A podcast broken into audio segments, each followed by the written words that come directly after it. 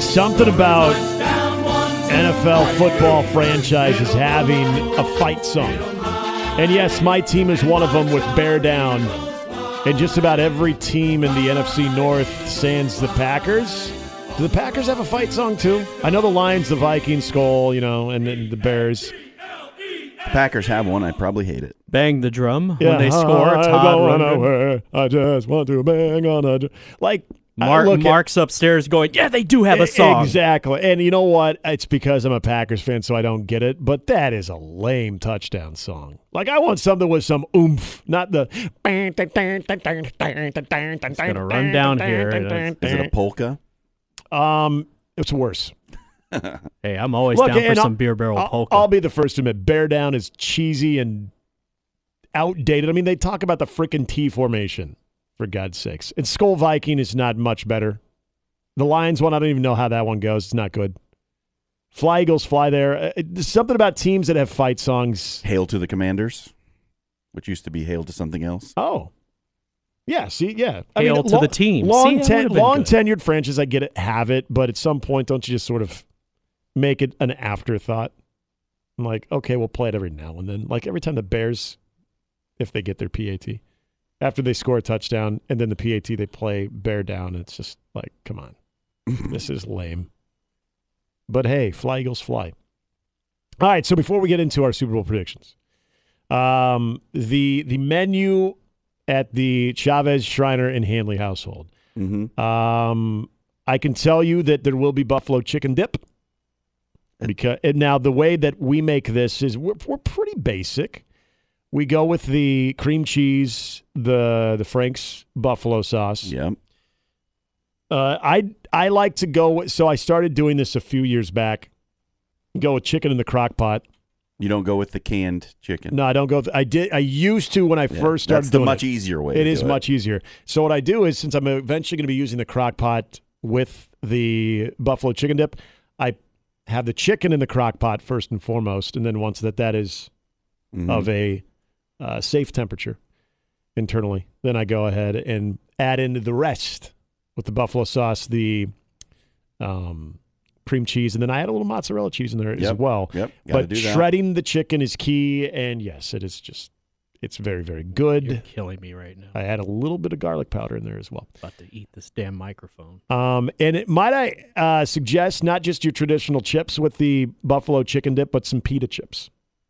It's a good. That's a good call. Yeah, I, I can get behind that. yeah. That that'll be uh, one staple. Interesting. I, I mean, Yeah. I, I need to watch my sodium intake now. Hey, getting old, it's the best, kids.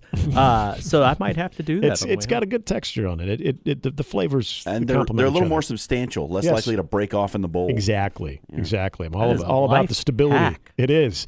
Uh, also, we will be doing now. This is something that I just started doing within the last couple of months. So with the air fryer, and this is gonna sound kind of Fabulous invention. This is going to sound kind of crazy because it's not your traditional flour or how to bake something. So I got just uh, some buffalo chicken breasts and cut them up into basically what would equivalent like a, a boneless chicken wing.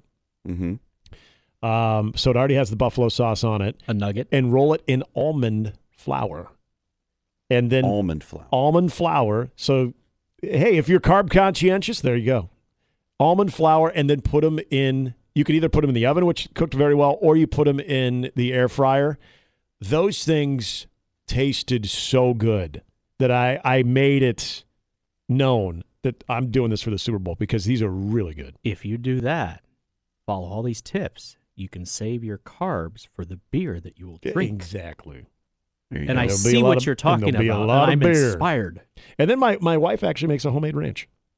oh yeah. Yeah, does the homemade ranch, The which- homemade ranch gets it. Yep. And so you have that with the dipping of that. And then yeah, we'll have our you know, our snacks and what have you. But those would be the two mainstays. And then my wife is a huge fan of doing like the the vegetable pizza, you know, with like the nice thick sort of soft crust and then you've got the ranch and then the the carrots and the vegetables on it and stuff like that. And so we'll have that. So that those will be the three mainstays on top of, you know, a little bit of goodies.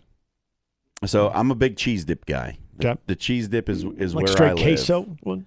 Well, I so I do my own. I don't. I don't. It's not Okay. coming from a jar or anything. And I, I I do need to give a little shout out because a buddy of mine, um, who he hosts a an NCAA tournament pool. We do a player pool rather than just like a tournament pick 'em. Nice. So it's like a fantasy Hardcore. NCAA tournament. like it's that. eh? great. Okay. Dustin Kosha, former Omaha baseball player, good buddy of mine. Played for Westside too. Yeah, he so he was my co-host on my college radio show. Okay. at All UNO. back. So All right. and his mom makes a killer cheese dip. It's part of the reason I stay in that NCAA tournament pool because she brings it to the to the draft when we have that. But uh, I do my own no Velveeta. I don't go Velveeta I in don't- the yeah, queso I'm not a Velveeta because it just fan makes either. you feel nasty after you eat all I'm- of it. I agree.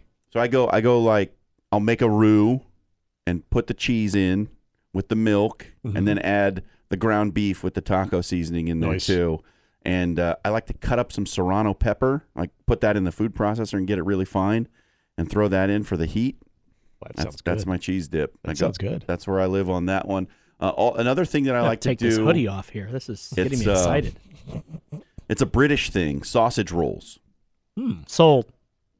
Yeah. Sausage so- and rolls. Yeah. Okay. So you take like a puff pastry or a croissant roll and you put breakfast sausage inside and then you bake that in the oven. And so you have this flaky puff pastry with the Ooh. breakfast sausage in the middle. And uh, that that comes from my relationship with my wife, her British heritage, sausage rolls. I'm telling you, Nice. that's a it's an underrated, like just easy to grab off the plate. You Yeah. don't you don't have to mess around with utensils or anything like that. Great finger food. So Nice. cheese dip and sausage rolls are my go-to. All right, Jimmy. What do you got? There's also going to be cheese dip. I sense a theme here, and Mhm. I know uh, there will be some rotels, some uh, Yes. You gotta some have. beef. Yeah. Um, taking some, taking notes, I'm going to have to go back and listen to this segment when we're done here. and might have to adjust some of what's. I know some brownies are being made, not those kind of brownies. Oh. All right. Uh, although I mean, this game might might need it to feel better after the result. Uh, I know there's going to be pizza. I Okay. believe homemade pizza. Homemade pizza. And here's the Nice. other thing, and judge away, but I have an explanation. So for Christmas, we were all given some spotted cow. Yes, we were. I have not drank said spotted I haven't. e- cow. I haven't yet either. the reason why is I was I thought originally and then was talked out of it by my wife, and it was a great call by her. I was going to take it to the Liberty Bowl and tailgate with it, and then I realized No, you're it's too not good for a going to tailgate. enjoy it if Yeah. you are doing it there. You might enjoy the first one or two, and then after that, you're like, well, most of it's in a porta potty outside the Liberty Bowl, so that's not how you do it.